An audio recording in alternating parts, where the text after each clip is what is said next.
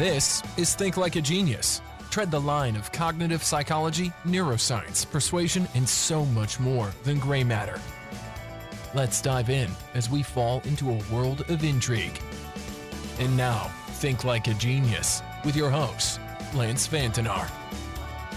Welcome to the Thinking Like a Genius podcast episode. And today I've got a really interesting guest with me. I've got Graham Brown, who's the owner of the Pickle podcasting agency, and he is also an author of a number of books.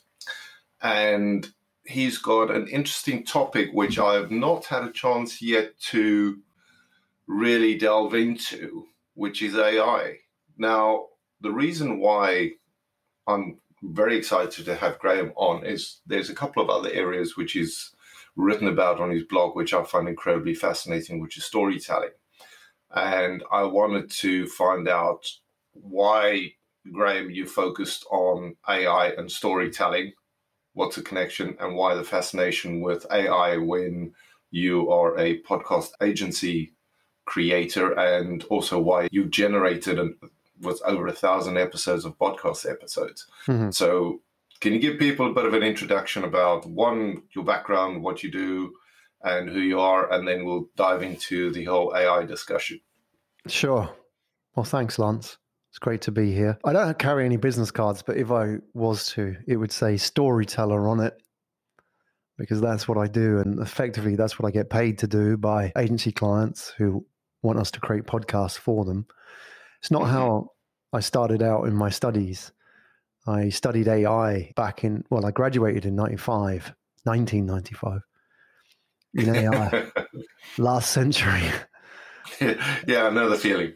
Yeah. And I was very convinced at the time that AI was a thing, but nobody really saw what I saw. And it was mm-hmm. too too early. The the computational power wasn't there. You know, it was more philosophical, even though it was all modeled intelligence on computers because we didn't have the libraries and the power that we do now. A lot of it mm-hmm. was about what is AI, what is intelligence, what is consciousness. And so that's how I started out, but I didn't manage to land myself a job in AI. At the time, I had a choice of either teaching AI again, which would have been, you know, full circle in that career path, or go to MIT. And, you know, that wasn't an open option for me. It was too expensive. So I took the path, I was given an opportunity to teach English in Japan, which is what everybody was doing back then. So I went to mm-hmm. Japan and really that started me out in my career as a storyteller, presenting, communicating, engaging. And really, they don't seem to make sense. Like why AI and why storytelling? And it's taken 25 years to close that loop. Yeah. Mm. And one of the factors is, is what's happening in the world today is that increasingly our world is being driven by machine learning, even to the mm. point where, you know, if you order a, coffee from Starbucks on some delivery app, it's computed by machine learning. That's AI mm. at work, or what you search for is somehow shaped by AI in the most basic mm. forms. Because of that, because of machine learning's input in our world, that it's dehumanizing a lot of work, and therefore we're seeking out more human connection like this, mm. this audio connection through podcasts. So storytelling is becoming more important. So on the one hand, you've got this macro trend, which is storytelling is becoming more important because it's a hu- very human skill and it differentiates us from machine. That's the only thing machines can't do well. And then in the other part is, you know, really AI is about trying to understand people and how we think and trying to model it.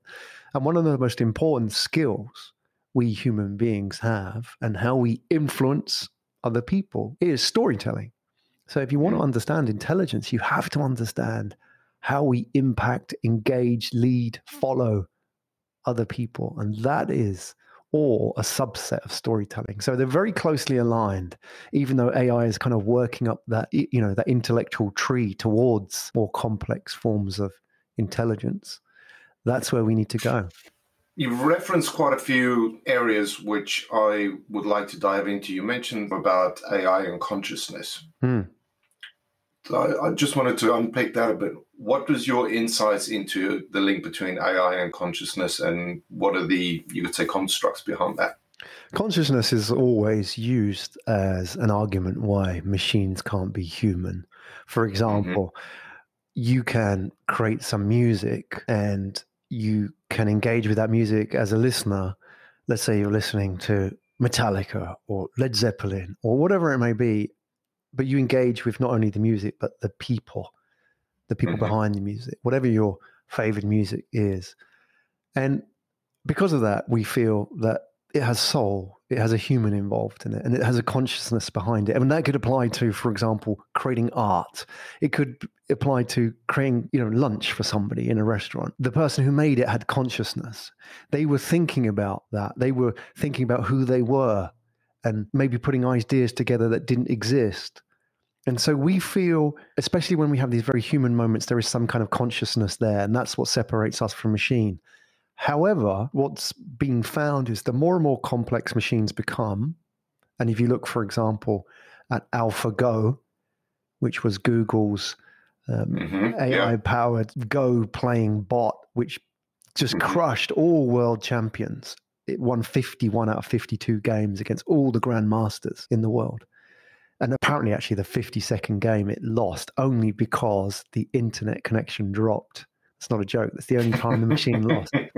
But the point is, is that even the grandmasters said that the moves and the gameplay of AlphaGo was so what they called divine that they thought it couldn't have been done by machine. It was playing at this level like it somehow knew it was playing these very strange opening moves which caught people off guard and you know these grandmasters would play against it and they would think what's going this is not a normal opening gambit on go. And then it would basically then the sucker punch would play this series of moves and crush these grandmasters. And that's the point is that it's just far more complex than previous machines. It appears to be conscious right? Mm. so there is a, a school of thought which i subscribe to that consciousness is like the hum of a fridge. Like you've got a fridge in the kitchen, right? And it keeps your food cool and fresh. And it hums, it makes a noise. But it's not designed to do that. That's just kind of a byproduct of the circuitry of the fridge, right? Mm. And some people believe, and I believe that consciousness is the same. It's a byproduct. It's nothing more than what psychologists call an epiphenomena, which is, you know, a byproduct. It's not the reason. It just happens to be the product of very complex calculations. So I'm no believer in consciousness as a sort of a spiritual, human, exceptional quality. Let's go down that route a bit about consciousness because the whole purpose of consciousness or the background to consciousness, especially when it comes to human, is the fact that you're thinking about thinking. It's metacognition. And in effect, if you take that construct of metacognition or the thinking about thinking aspect, all you have to do is create routines, algorithms that take that into consideration for it to reconsider what it's doing. And in effect, that's what an algorithm does, especially if you take the Go example as a as an example, where it was learning the moves of Go as part of the learning process. And then it was doing iterations. And the reason why it was considered so pure and divine and everything else was because it was not basing its arguments or anything else based on experience and previous play and building up all this knowledge. It was using iterations at high speed. It wasn't judging based on good or bad. It was just saying, this can work. I will use this, which meant it was going outside of the constructs of what people were normally used to dealing with. So it was actually in effect, this comes into another interesting aspect, which is bias, because people would bias themselves to certain moves or gameplays or structures because it makes them feel comfortable. Because that algorithm was running outside of basically the bias, it was just running through iterations. It could be creative, and that's where the creative aspect comes in, which is why people thought it was divine. Because it's so completely outside of their reference that it was like, whoa, how do you do that? But that only comes through the fact that it could iterate through thousands thousand iterations very, very quickly to be able to get to that point. Hmm. So that is that's a you could say interesting take on the whole scenario. I find the the conscious argument I think is quite an interesting aspect. The other angle on this whole discussion as well is that the fact of emotion what emotion plays in creativity, art, music, everything else, because that's what people seek. People seek the emotional connection when it comes to creativity, and especially with engagement. And that comes out quite clearly when you take a look at the whole scenario of lockdown and what it's done to people is that connection is missing. So people are starved of feeling part of something. It's that sensory, etherical part of being part of a, you would say, group, a, a tribe, or friends and family. That lack of connection, that feedback is what people crave, which is what makes it so really difficult for people to deal with it. And why people are having mental issues is because they don't have that sensory feedback, the social engagement, the emotional aspect of it. But that's my theory on all the scheme of things. Hmm. Yeah, I like the idea that really the the metacognition is really just a a function of complexity, more powerful computational lines of code, effectively, more mm. ability to think, not really even thinking, just to process data at that level. So that that's really I think there's a lot of feeling that human beings are somehow exceptional, that we are different. Well, we are different, but we aren't really qualitatively different. That's the point, isn't it? Mm-hmm. That we are feeling um, these emotions that you talk about again, they're not exceptional. They're really just more complex algorithms inside us. If you think about what these emotions really exist to do, for example, that ability to one that's often talked about is empathize, you know, like yeah. empathize with other people. Well, it has a very hard black and white case for evolutionary survival. Even in the brain, the neurological structure of the brain, we have a group of neurons called mirror neurons, mm. which fire when you and I are doing the same thing, if we're sort of modeling each other body language, yeah. or you're eating an ice cream and I'm eating an ice cream, you know, that mirror neuron's firing. And so that makes me feel empathic towards somebody. Now, think about what that means in terms of how we acquire language, why we connect with people. If you see somebody being beaten up on the street, or you see those videos when somebody's on a skateboard and they fall off the stairs and you know, and it looks pretty painful. You feel that, right? Or you know, yeah. the spider crawling up somebody's shoulder on the movie, you feel it. Then, you know, you get that sort of oh, hair on your arm stand up feeling, right? That's a biological evolutionary function, but it gives us these emotions. And therefore, if you think about these emotions, they exist for a purpose. And the purpose is there for us to survive and to procreate. That's what we're here to do. And what we do in the mm. middle of that is really a bonus. That just kind of lengthens the game, if you like. So I think, you know, we need to understand all of this in terms of what the actual function of this all is, you know, emotion, personality, consciousness. They have a, you know, a very defined role in us as a species, right? They're not these sort of exceptional spiritual qualities that we have. Even spirituality, again, is just more of a complex computational algorithm that we have.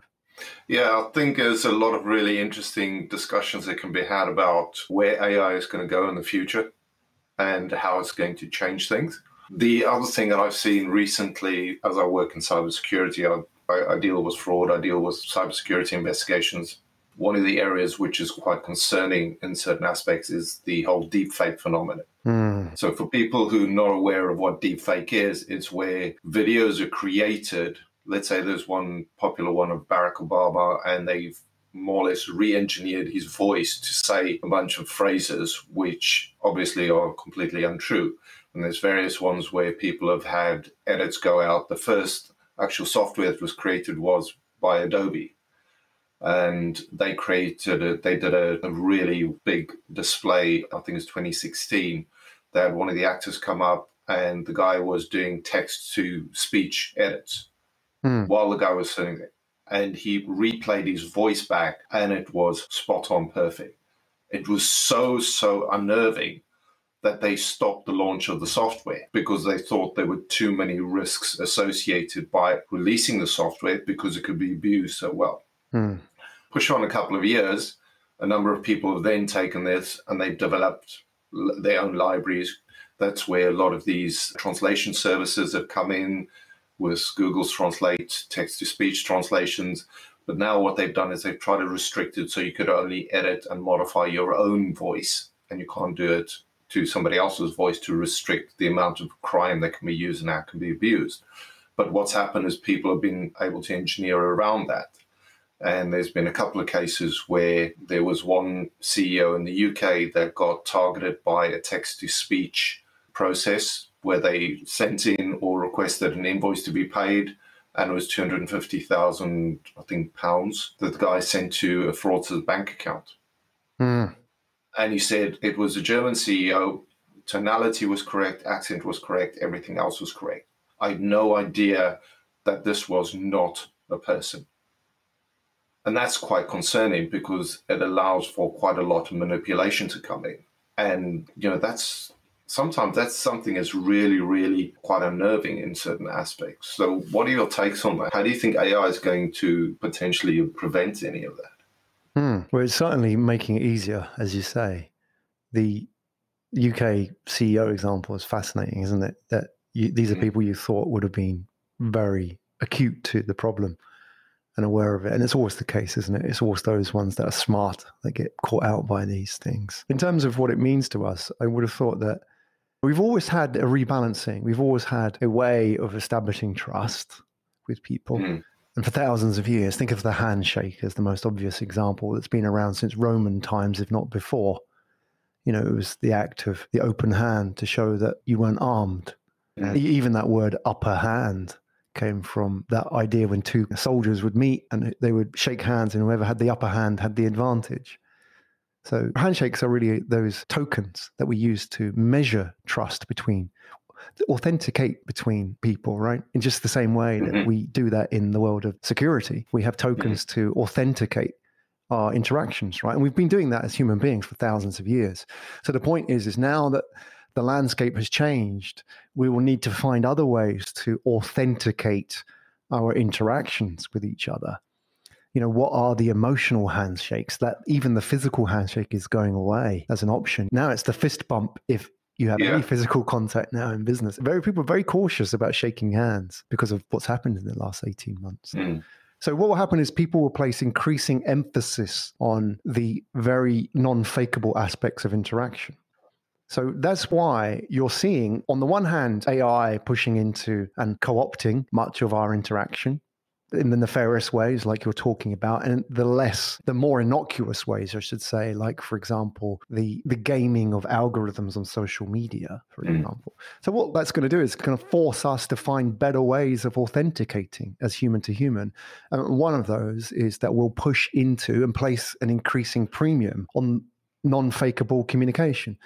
And yes, we can fake voice very easily now, but it's still within that narrow band of transaction mm. that there's no way that a bot could sit and have this conversation now. There's no way that it could do it at that kind of level of complexity within what we know. And almost it wouldn't have that vulnerability that a machine is designed not to have to make mistakes, right? Which is what you pick up on, you know, the stammers and the mistakes and that sort of mm. humanness. Mm. So we will place an increasing premium on that. And that's why all around us in society now, we're talking about authenticity. It's everywhere. It's because of machine learning. It's because of AI. We're talking about what is the CEO's views on climate change? Because of AI, because of machine learning, because we want to know who are the human beings of these brands and these organizations. So that is the manifestation, if you like, of all of that, that yes, AI may help in identifying who the crooks are and these and give us more tools, but there will be a very human element that we'll increasingly value. And that's going to be interesting. Those are the emotional handshakes, if you like. And that's why we're seeing a boom in podcasting because of that. This ties into, I think, one of your key areas, which is basically storytelling. So, do you think that the reason why storytelling works so well is because it ties a lot of these concepts together and it provides a way of the way I see it as context? Hmm.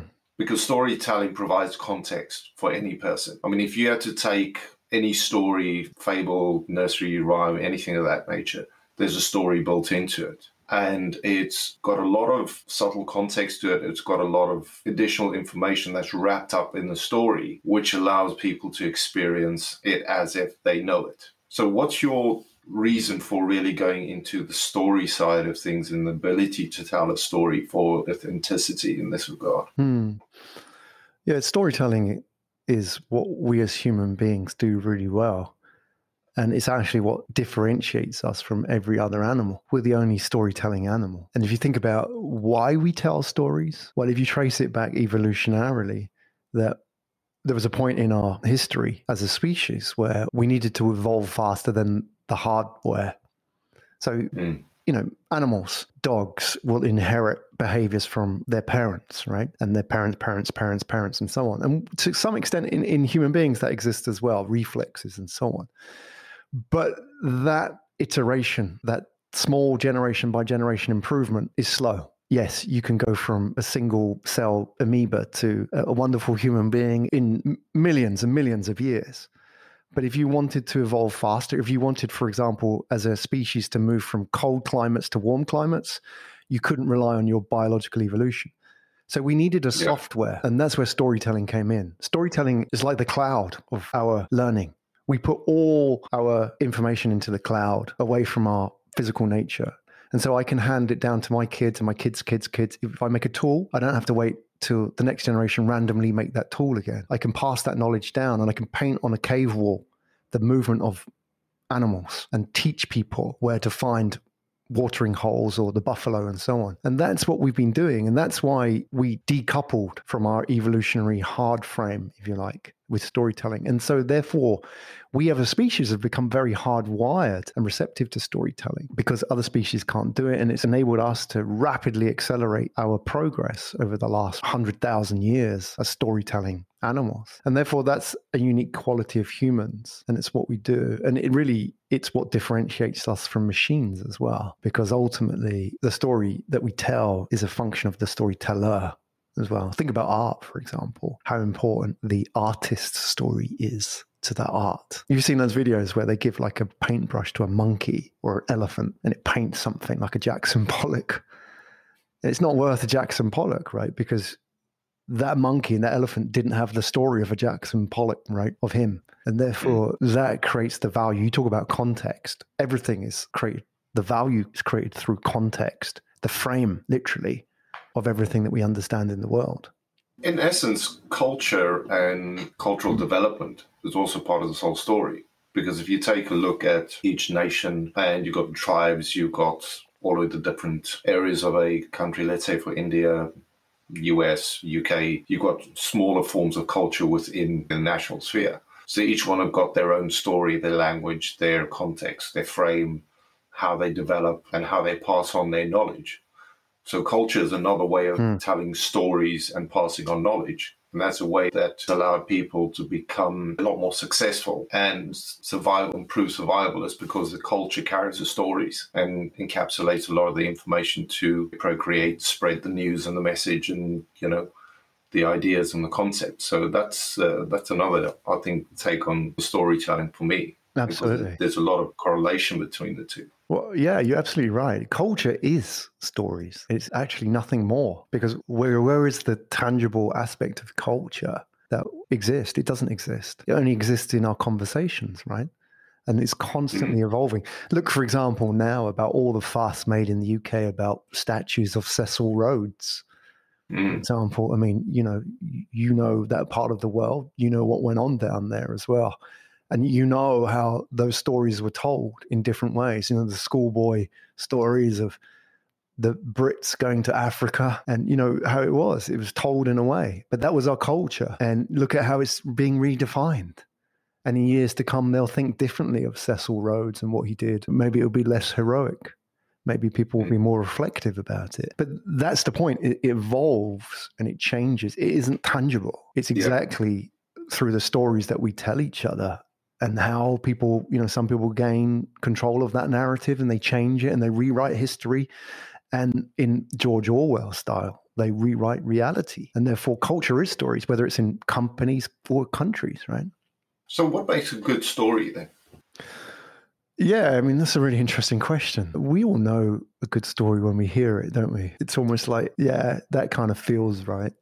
You, know, you, you look at the work of, I don't know if you know Joseph Campbell. He's a, a, writer who wrote these. He wrote two pieces of work which are really interesting. People are your listeners are interested in storytelling. He wrote the hero's journey and the hero with okay, a, yeah. the hero with a thousand faces. You're probably familiar with the hero's journey.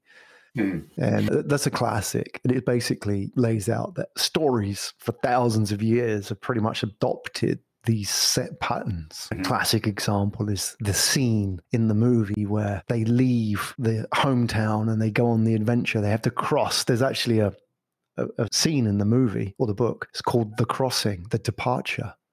And in Lord of the Rings, he crosses, they cross the river. And I don't know what it mm-hmm. is in Star Wars, and Harry Potter has it going on the train, and then Avengers mm-hmm. has it. And so these stories have been told for thousands of years in these very familiar narratives. And if you look at the Avengers as an example, Endgame made $3 billion in the box office. And I saw it twice. I've got a 15 year old kid, and uh, he's, you know, we went four times with his mates. I was like, twice is enough. I mean, I've seen it before. I've seen this is this is Lord of the Rings. This is Star Wars. This is every myth ever been told, and that was the Yeah. point. That was the realization that actually a good story doesn't have to be fantastical, doesn't have to be new. In fact, the best stories are ones we've already heard, because when you tell that story, it just goes straight to the subconscious. Oh yeah, Mm. I know this story. I know this is the hero. This is the bad guy. That's the magical object. This is the scene where he gets rejected. This is the scene where he has to pass through. This is the scene where da da da da, and he comes home. And when it fits that narrative framework, then we feel that this story is a good story. You know, when it fits, and when it doesn't fit, mm, I'm not sure about this story. So it's all about using narratives that already exist. And that's why I say if people want to become a really good storyteller, study stories because they all pretty much look the same. Yeah. The difficult thing about stories is making sure you tie the unknown with some of the known aspects. And the blog post that you wrote about how Churchill was very good at connecting the stories together, I found that really interesting because he was able to encapsulate this whole aspect of the known with the unknown. He is able to convey the emotional aspects of the story and how it connects to people. I think that's the value of probably a really good story. It's got to resonate with people in a way. Mm. And you've got to find a way of connecting to people in a way that makes them feel engaged. Because that's the whole purpose of a story is to engage somebody.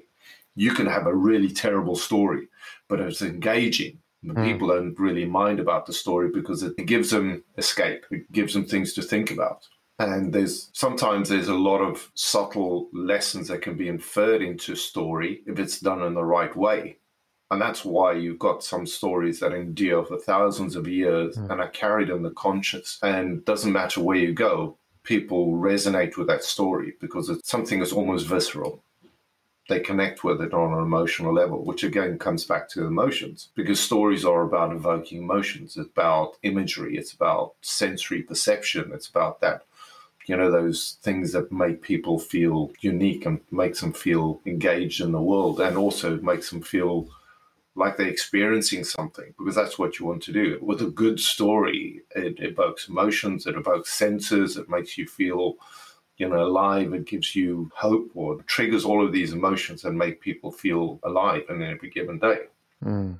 Great storytellers know that, right? Like Churchill, you mentioned. I, I somebody wrote about Churchill that he his gift was he put the English language to war, something like that. I paraphrase it. That hmm you know he was a great orator, but on the other side, so was Hitler.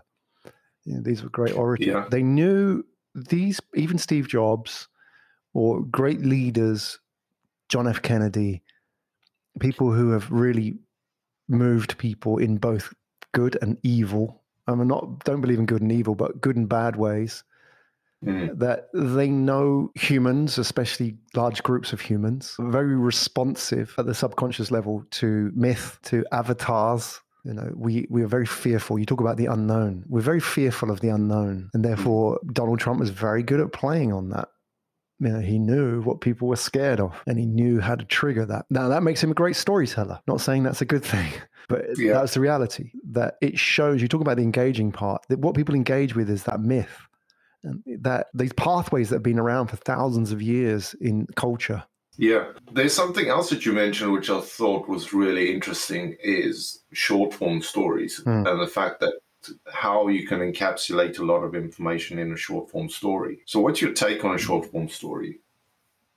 Yeah, a lot of people think storytelling's once upon a time, but sometimes the most powerful stories are short form, meaning a word or you know a sentence. Steve Jobs' is most classic examples. When he launched the iPod, he didn't call it the world's best MP3 player and proceed, you know, with a presentation. He just said it's a tool for the heart, right? The tool for the heart is beautiful. That's a short form story. Flattening the curve is a short form story. Even your T-shirt, Spartan Beast, it's a short form Yeah. story. It tells me about you. You know, here's a guy who likes doing Spartan races. Spartan itself is a story, isn't it? It's a short form. Mhm. When you think of Spartan, you think of 300 and Yeah. those crazy guys who, from the age of seven, went to training camps to fight war, sort of stoic mentality, all that short form. It's a shortcut that helps us understand, a label that helps us understand very complex ideas.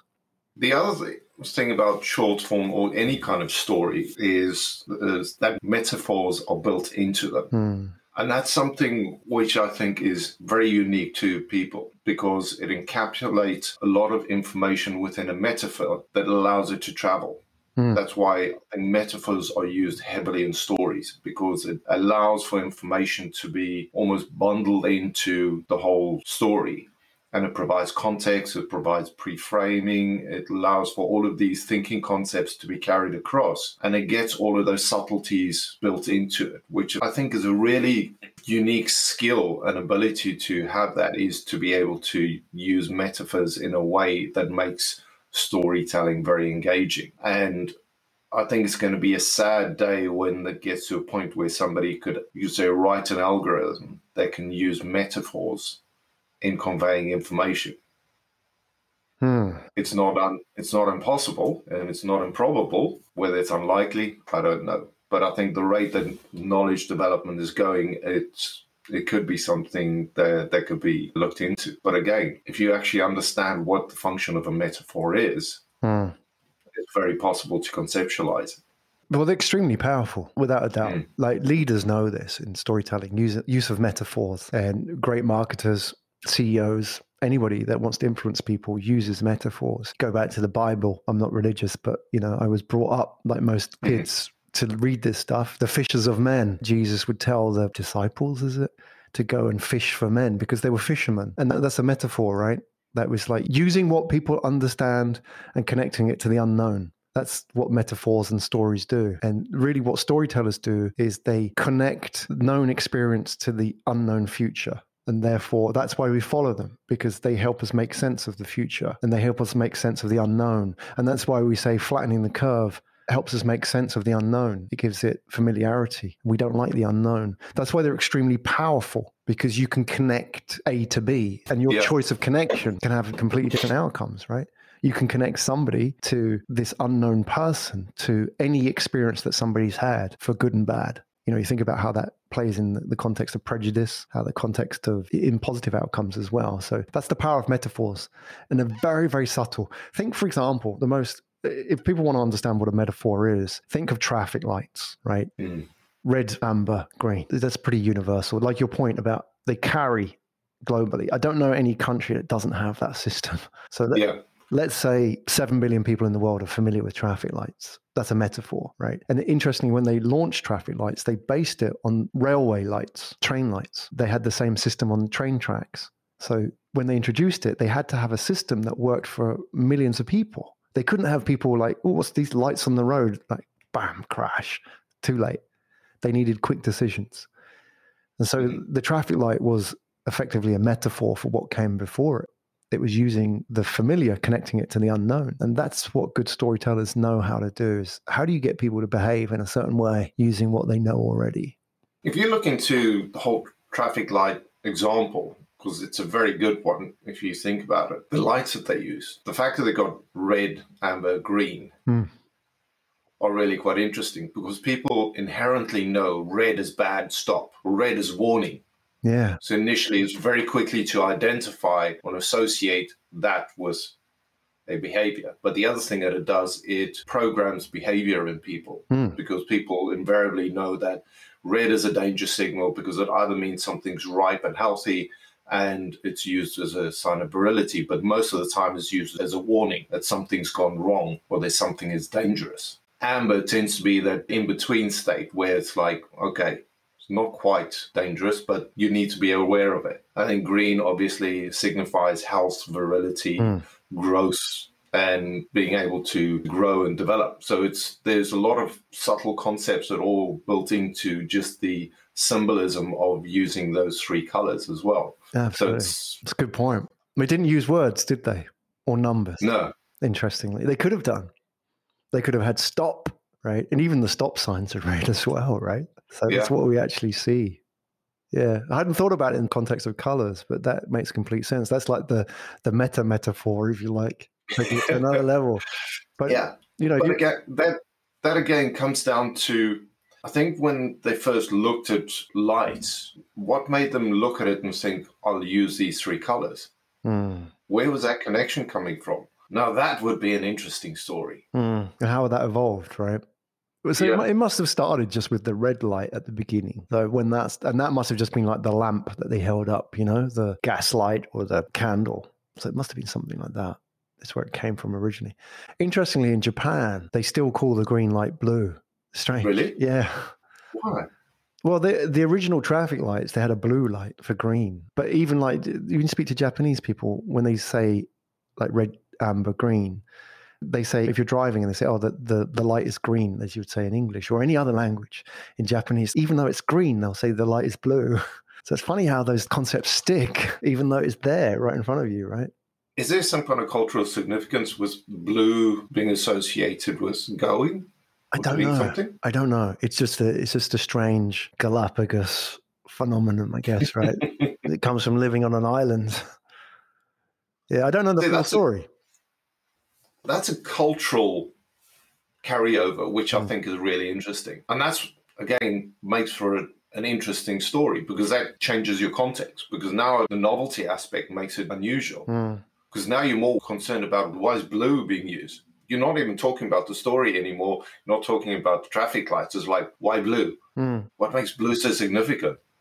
And that's, I think, what story does is that it triggers conversations, it triggers interest. Absolutely. And you've got to have that shift from the known to something which is completely unusual that makes you say, like, how did that happen? Mm. And that's where I think a story has got a lot of real value to it, is that it shifts that whole perspective because it changes the context just a subtle amount that you look at it and think, wow, that's and suddenly you start becoming really engaged with and interested. Now we can almost probably spend half an hour talking just about the fact that blue is being used in Japan for traffic lights or a reference to traffic lights. It's the rabbit and hole. That's, but the, yeah. art does that, doesn't it? Like art yeah. doesn't have any real physical value at all. But I'm sure if you collect art, most people do it because they enjoy it, but because it creates stories. You show it to a friend and you say, Oh, this is the new painting that I have, or this photo. And it starts a conversation, right? Even though you might be looking at a square or some impression. Yeah. That's the point. It creates conversation and that creates connection. Really, yeah, a really good example of somebody that generates stories is Banksy. Yeah. And for people not familiar with Banksy, Banksy is a street artist in the UK. And what makes him unique is nobody really knows who he is. Nobody's been able to publicly identify him. Mm. And he's got a lot of visibility because he creates story with his street art. And people that paint his street art or that have his street art or bought his street art pay thousands, if not millions for him because he creates a whole story with it. But he's mm. incredibly good about looking and changing the context of the stories. You know, the child with with the balloon, the rat. There's a very popular, well-known one with rats. One that he did during lockdown was a bunch of rats in a toilet.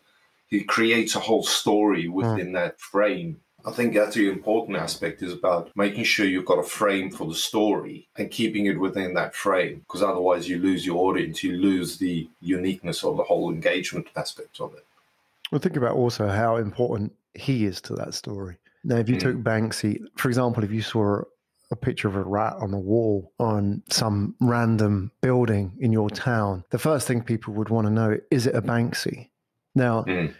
the fact that it's a Banksy doesn't actually change the, the art itself, not at all. It's done. But if it's a Banksy, if it's confirmed, as often what follows in the media, if it's confirmed as a Banksy, then suddenly it becomes a story. Suddenly it becomes uh, valuable. You know, the, the mm. local council come out and put the glass in front of it, preserve it, even though it's otherwise normally it would be graffiti, right? That's the yeah. irony. It completely redefines the context by the storyteller.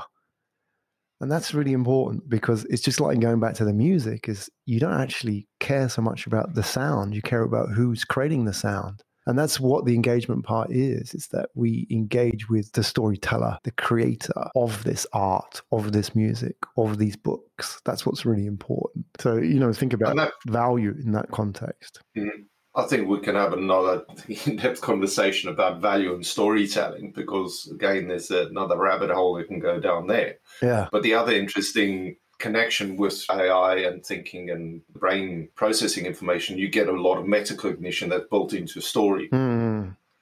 And it allows for all of the subtle information to be carried along. And the interesting thing is about any story, as you've mentioned it before, each person can interpret the story differently. That's what makes, I think, stories incredibly valuable. Because mm. you can have the same book that's read by the same person across 10 years, they can interpret that story differently because of personal experience mm. and because how they've lived their life.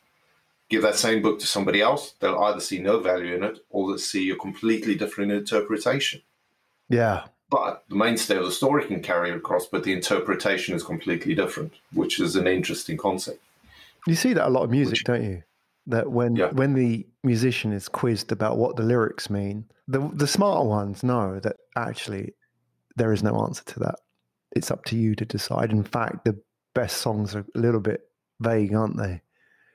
Mm. That they leave a lot to interpretation. You listen to the Beatles, for example; it's very vague, a lot of it, especially the ones that Lennon wrote. And when quizzed about it, they would often say, to some effect, "That's up to you to decide," because if they told you this is exactly what it means, same with art. If you tell you this is exactly what it means, where does it leave space for you to tell your story with this art, with this music? And so people have their own interpretations. And I think that's what a clever storyteller does leave that space. Yeah, I think it's a, it's a lot of really interesting questions and perspectives that can come out from from all of this. So, Graham, tell us what's next on your plate. What's what's your next kind of big thing that you're going to be doing apart from your agency that you're working mm. on? Do you have any books or anything else that you're working on. I've just done an interview with you on your Excel live stream, which was good fun. What else have you got yourself involved in? Well, I'm a big fan of audio, as you know, as you are as well, Lance. So yeah. I want to take a snapshot of where we are in the world of audio. So I'm writing a book called The Age of Audio, which is really about the golden age of audio. Ironically, it's the second golden age of audio because the 1920s was said to be the first age of audio. Yeah you know, and interestingly, that followed the, the age of radio, the golden age of radio, followed the automation, followed the pandemic that hit in 1918. And where are we today? A world of automation and pandemics. So we're seeking this need to connect again through audio. So I want to document that. I want to go beyond simply this is a podcast and this is what podcasts do. I want to really understand why is there an explosion in social audio? Why is Spotify one of the hottest ticket items out there? Why is Facebook investing in audio? Why Clubhouse? Why LinkedIn, etc., etc. Yeah. And really understand that. What is that in our human soul that makes us really connect with audio? And that's a book I'm writing at the moment. And it's it's an expert interview series, people who are shaping the world of audio in their own ways. And mm-hmm. I would like to document our time and so people can look back on it and say oh yeah that's when it all happened. Sounds fantastic. When's that planned to come out? Ask me again in three oh. months. I think book writing. I mean yeah i have published books before so i know that it tends to be an exponential curve. As you get closer yeah. to launch it gets further away. So it, let's just say soon. So if somebody's listening to this in, in a couple of years time it still might be soon you see so. Getting the story. Yeah. Endless yeah, great. I really appreciate your time. Thank you very much for being on the interview. It was a fantastic discussion. Yeah, man. And yeah. hopefully, it's loved it. Some interesting views. Yeah, it's good that have come out of it. And uh, obviously, for people who are listening to this, make sure you listen to your podcast and also connect with Graham if they want to interview you. And your website is grahamebrown.com. Graham D. Brown. Your... D, D. Graham D. Brown. Sorry. Yeah. Graham D. Brown. Yeah, the other one is a is a wallpaper website. okay, Graham D. Brown. So I'll put all of that in the show notes and also how people can get hold of you. But thanks a lot for uh, being on the show. Thank you. I really enjoyed it and I love the questions as well. Yeah, have a good day. When you support and review a podcast like this from someone like Lance, it gains more visibility and motivates him to produce more. What topics most interest you? The best topic gains a shout out on the podcast.